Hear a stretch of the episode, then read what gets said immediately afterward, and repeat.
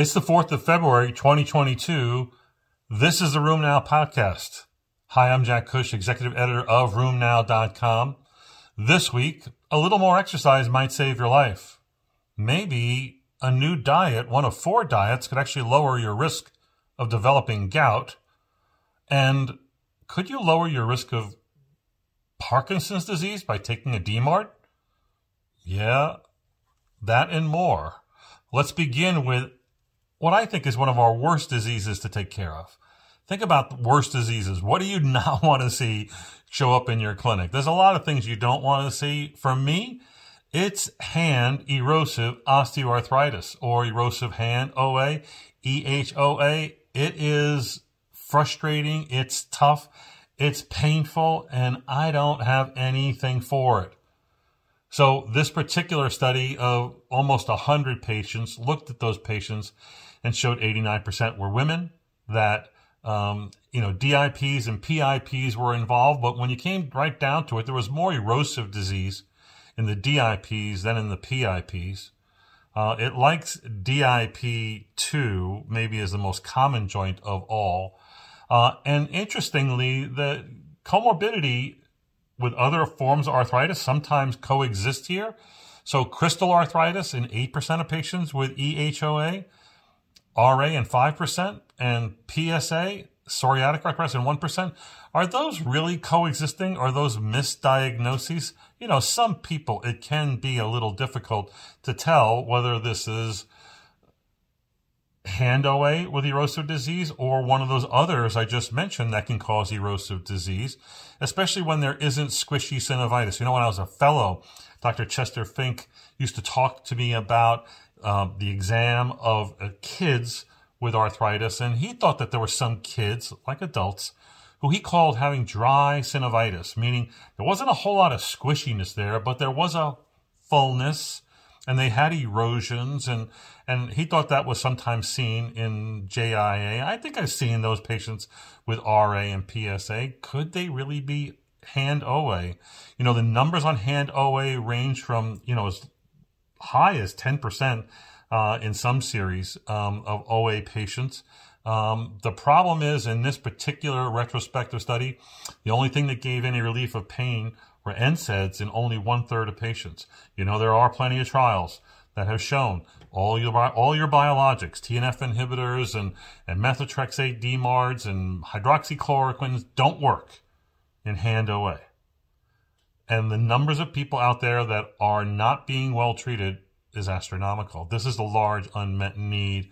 Please do trials. Please do research in this area.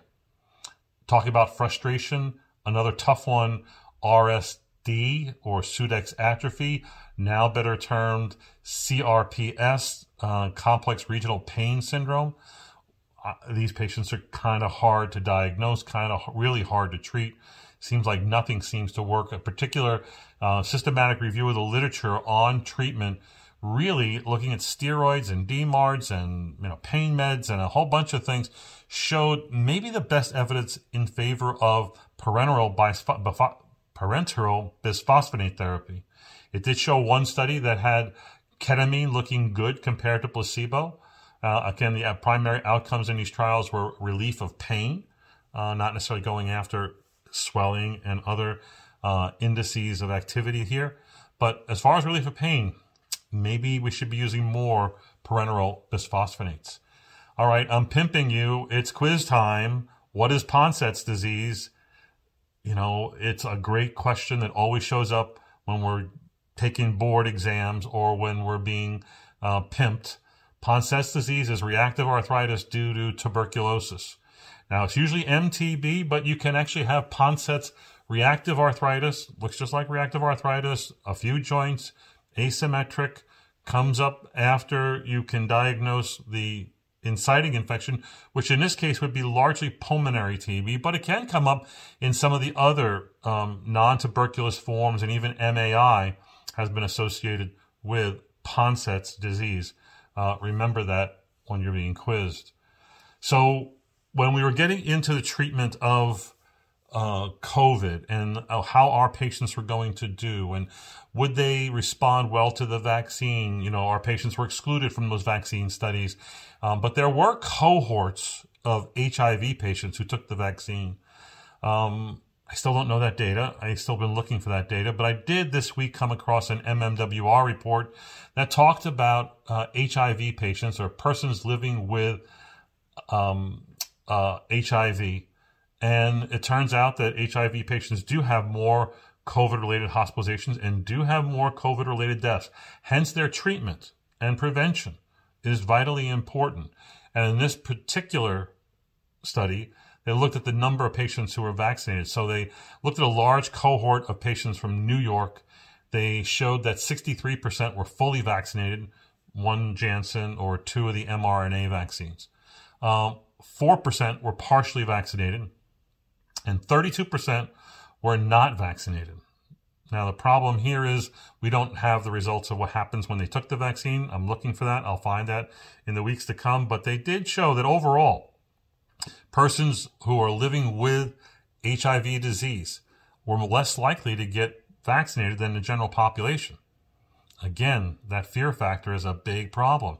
The general population, about 75% in New York, whereas the HIV population was 63%. So this is another another unmet need when it comes to vaccination and COVID. Uh, a review of another autoimmune disease that we sometimes see in association with are many diseases we take care of, and that is vitiligo. And uh, the prevalence of vitiligo is about uh, 1.9 million cases in the United States in 2020. Um, and there are actually two different estimates. One says um, it's between 0.76 and 1.11% or 1.9 to 2.8 million cases. They go on to say that 40% of adult vitiligo in the United, in the United States is undiagnosed. Boy, how's that happening? Because I can see these people from like across the airport. Um, and, you know, it's easy to spot. How could you not know where all that pigment has gone? Nonetheless, 40%. We do see vitiligo often in association with our diseases. I don't think that anything we do um, changes the outcome. To me, it's a little bit like Sjogren's syndrome, another autoimmune disease where once the damage is done, you're left with the damage. It's like thyroid disease, often autoimmune. Once the damage is done, you're hypothyroid. Sjogren's, once the damage is done, dry eyes, dry mouth, nothing's going to change that other than spit and tears that you put back in. And now vitiligo. Burn out those melanocytes, the damage is done, no more pigment there. That can be the consequence of chronic inflammation, um, autoimmune mediated inflammation. So, what about X-ray progression, and can you tell that in ankylosing spondylitis or spondyloarthritis? This particular uh, radiographic study um, done in a um, Spanish biologics treated registry of spondyloarthritis patients um, looked at 101 patients and tried to correlate whether you were on chronic TNF inhibition, TNF inhibitors, or um, what was the role of activity in progression versus non-progression and that was measured by standardized measures of X-ray scoring in spondyloarthritis, the SAS scoring method. In their study, they showed that that it was only the patients who had sustained low ASDAS scores, meaning inactivity, that had less progression, and that the progressors were the ones who had more disease activity. So uh, again, progression was only 1.76 if you were sustained low disease activity, and it was 2.33. It turns out that over 2 is a significant number in SAS progression, and that was significant. They also showed that it was chronic TNF inhibitor use. They did not show a difference in progression, non-progression with TNF inhibitor use until you were on a TNF inhibitor for at least three years. Goes along what we know. It's hard to prove X-ray benefit in uh, ankylosing spondylitis, spondyloarthritis because X-ray changes are slow, and because you would need to be on a TNF inhibitor for three or more years. We don't usually have clinical trials that look that far out. You know, six months, 24 weeks, 16 weeks, and then if you're lucky, a one-year extension. The FDA has come up with a new use for remdesivir. Its trade name is uh, Veklury.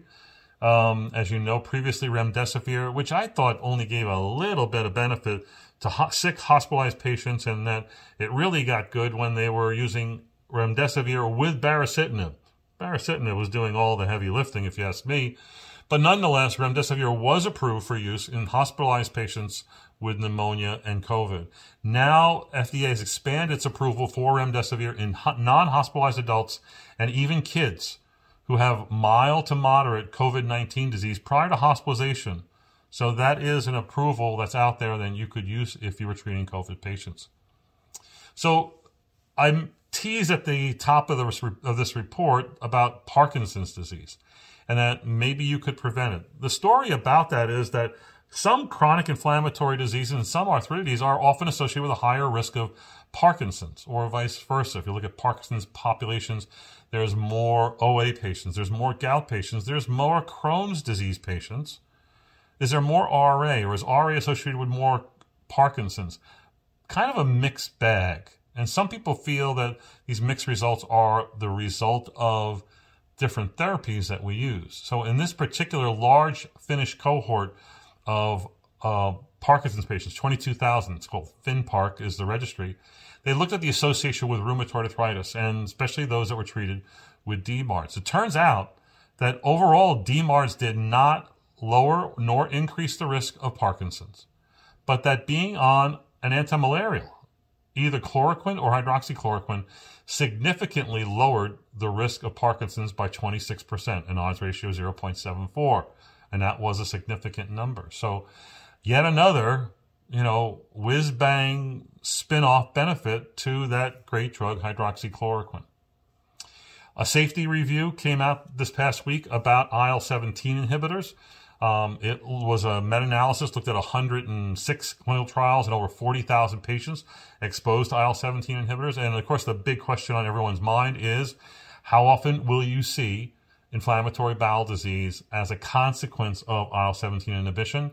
You know, the numbers in the clinical trials was about one case per 1,000 patient years one case per 1,000 patient years. It went up, you know, four to sevenfold if you're looking at its use in ankylosing spondylitis. And that makes sense because if you're looking at patients with psoriasis, psoriatic arthritis, there's no, there is an association, weak association with colitis. But we do know historically that patients with ankylosing spondylitis, remember back in the 80s when we were using sulfasalazine and there was all that concern about the treatment of terminal ileitis, Maybe that there was a a it was a forerunner to either Crohn's or to ankylosing spondylitis.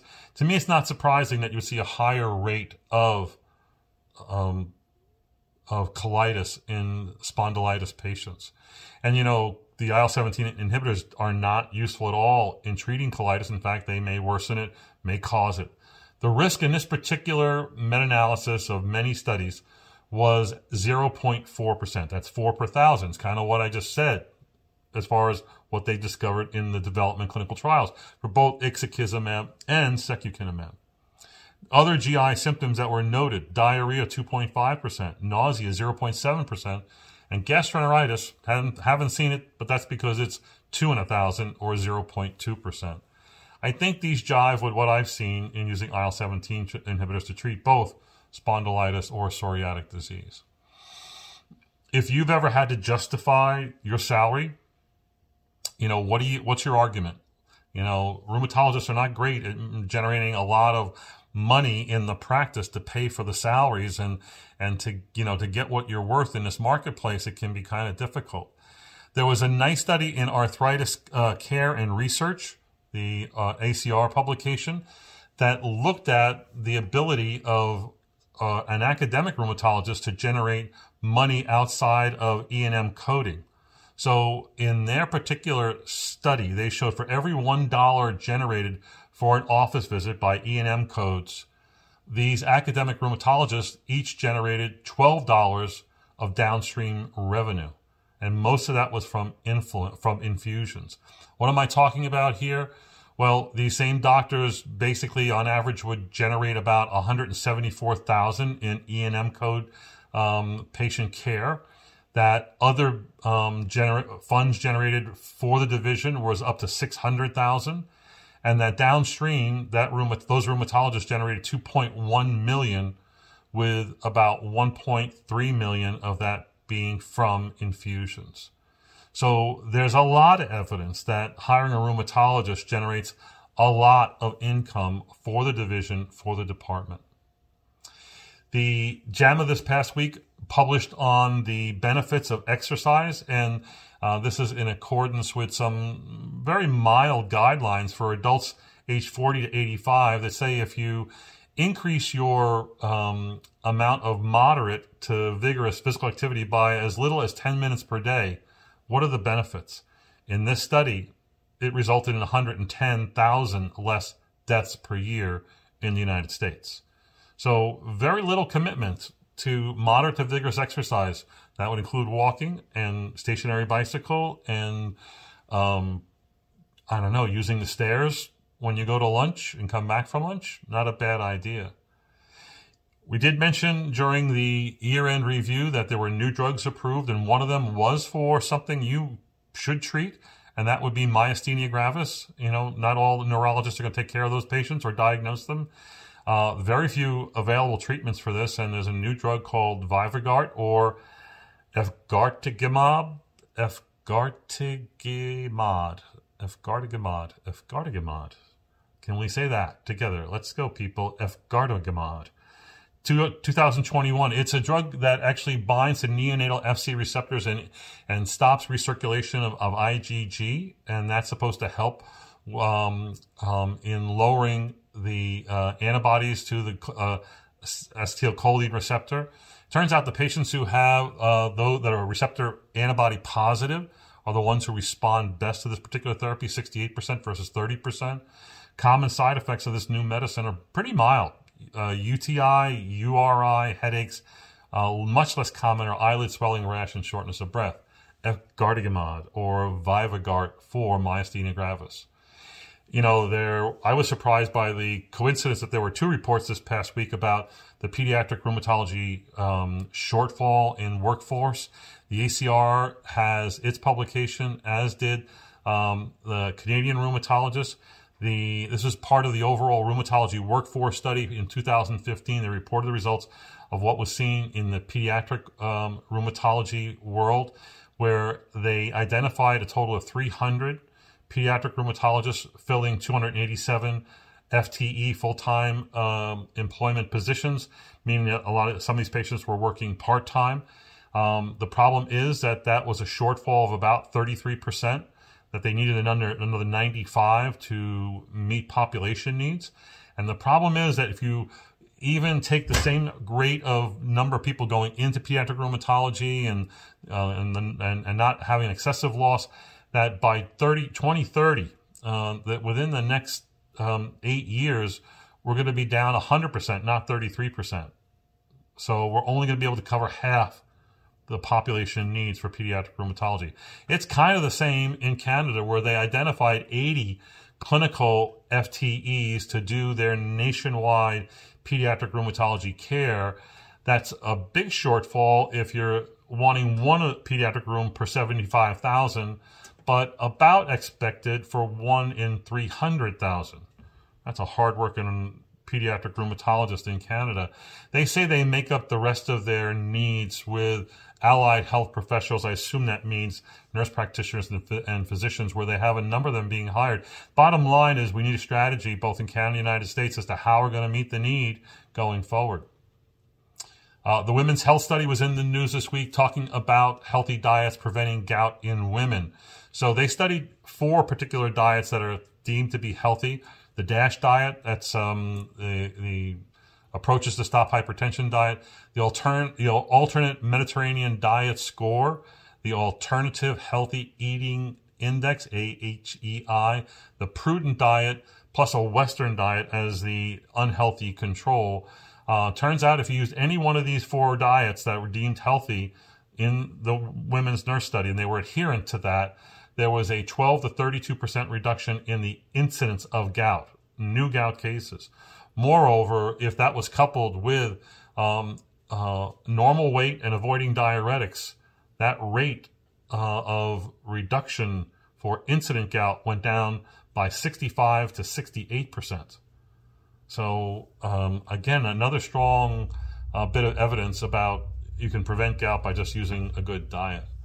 I think the three big reports in this past week was ANR, and I'm sorry, uh, the ACR and EULAR publishing the classification criteria for the diagnosis or classification of granulomatosis with polyangiitis, um, eosinophilic granulomatosis with polyangiitis or EGPA, the old Churg Strauss, and then microscopic polyangiitis. These are all um, a back-to-back publication midweek. I think it was Wednesday. Um, and and basically what they did was they um, took a large international cohort. They looked at 91 variables. They recruited patients, half for the development of criteria um, data set, and then once they developed criteria, they tested that on a validation data set. So all these criteria have been developed and then validated on fairly large numbers. In the GPA group, I think it was like 500 patients um, plus like 500 controls, and then tested again against against a really large group again. And it, to make a diagnosis of GPA according to these new classification criteria, what do they have? You have to exclude other vasculitis mimics. You have to have small or medium sized vasculitis, and you have to have a score of plus five or more. If you have that, you have a sensitivity of 93%, specificity 94%. How do you get five points or more? Let's go into it. Bloody nasal discharge crusting or sinonasal congestion, plus three. Cartilaginous involvement, plus two. Hearing loss, plus one. C-ANCA or PR3 uh, antibody positivity, plus five.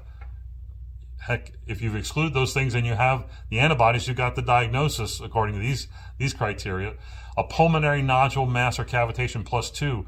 Granuloma or giant cells on biopsy, plus two inflammation or consolidation of the nasal paranasal sinuses on imaging plus one, pauciimmune glomerulonephritis plus one. You lose points for atypical things or things not usually seen, like eosinophilia minus four, or P-ANCA or MPO positivity minus one. Same sort of construct was applied to microscopic, microscopic polyangiitis and EGPA, should you need those. What else do you need? You need good education, virtual or on site you know, RheumNow Live 2022, be there March 19th and 20th, a half day on the 20th, a full day on on the on the 19th. Um, it's going to be a great meeting. We got a lot of people coming. Uh, clearly, we're designing this to be highly interactive. We need you to show up, invigorate, instigate, and debate our great faculty. Look at our faculty list. I think it's a great list. I think our topics are great you can go to rheumnow.live and register. We're going to end with a case from Canada. Dr. Jan Granieri. Uh, Jan sends me a case uh, in Ask Cush Anything. It's a 40 year old HLA B27 AS patient, former Marine, multiple tours in Iraq, had an MRI showing SI joint um, uh, erosions, uh, treated and did well with adalimumab for two years did did really well. But then November 21 got sick with COVID, resolved, no residual symptoms, but then did have sort of progressive onset, uh, and he's still getting adalimumab of shortness of breath. X-ray, chest X-ray showed ILD. Chest CT um, was read to be consistent with sarcoidosis. What? Uh, bronchoscopy and pathology showed non-necrotizing granulomas. So the question is, is this a case of paradoxical reaction to TNF inhibitors? That's where you take the TNF inhibitor, instead of getting the disease getting better, the TNF inhibitor induces disease for which it's indicated for use. So the best example is developing psoriasis on a TNF inhibitor, a 1 in 1,000 risk. There are other examples, including TNF inhibitor induced sarcoidosis, number of cases out there. So she stops the adalimumab the patient's doing well, not taking anything currently, but she's concerned about his disease and what can you do? She wonders, can I get the same problem with an IL 17 inhibitor because that may do the same thing. Right now, she's waiting. No, take, no, no steroids, no adalimumab. Uh, and the question is, what are you going to do? Here's my take on this. I think that this is either a paradoxical reaction with resultant sarcoidosis, as proven by the non necrotizing granulomas lung biopsy, right? But you know what else gives you non-necrotizing granulomas? Infections, right? Occult Crohn's disease. Now, if you'd like to see non-necrotizing granulomas in the GI tract, and this could all be due to Crohn's disease. And, you know, are there cases of paradoxical reactions with TNF inhibitors causing Crohn's disease? Yep, that exists too. So clearly, I don't think you can go back to the Crohn's disease. I mean, to the um, TNF inhibitor. I think that um, it's probably not worth it at this point. The other examples, especially psoriasis, as well researched. If you get psoriasis, um, re-challenging them with a TNF inhibitor usually leads to more disease. I think your treatment options are things that don't work, nonsteroidals and DMARDs, sulfasalazine, methotrexate. I wouldn't do that. IL-17 inhibitors or JAK inhibitors. As you know, tofacitinib, the JAK inhibitor was approved for use in Crohn's disease. Um, um, I'm sorry, was approved for use in ankylosing spondylitis. And JAK inhibitors are approved for use in ulcerative colitis, not for Crohn's.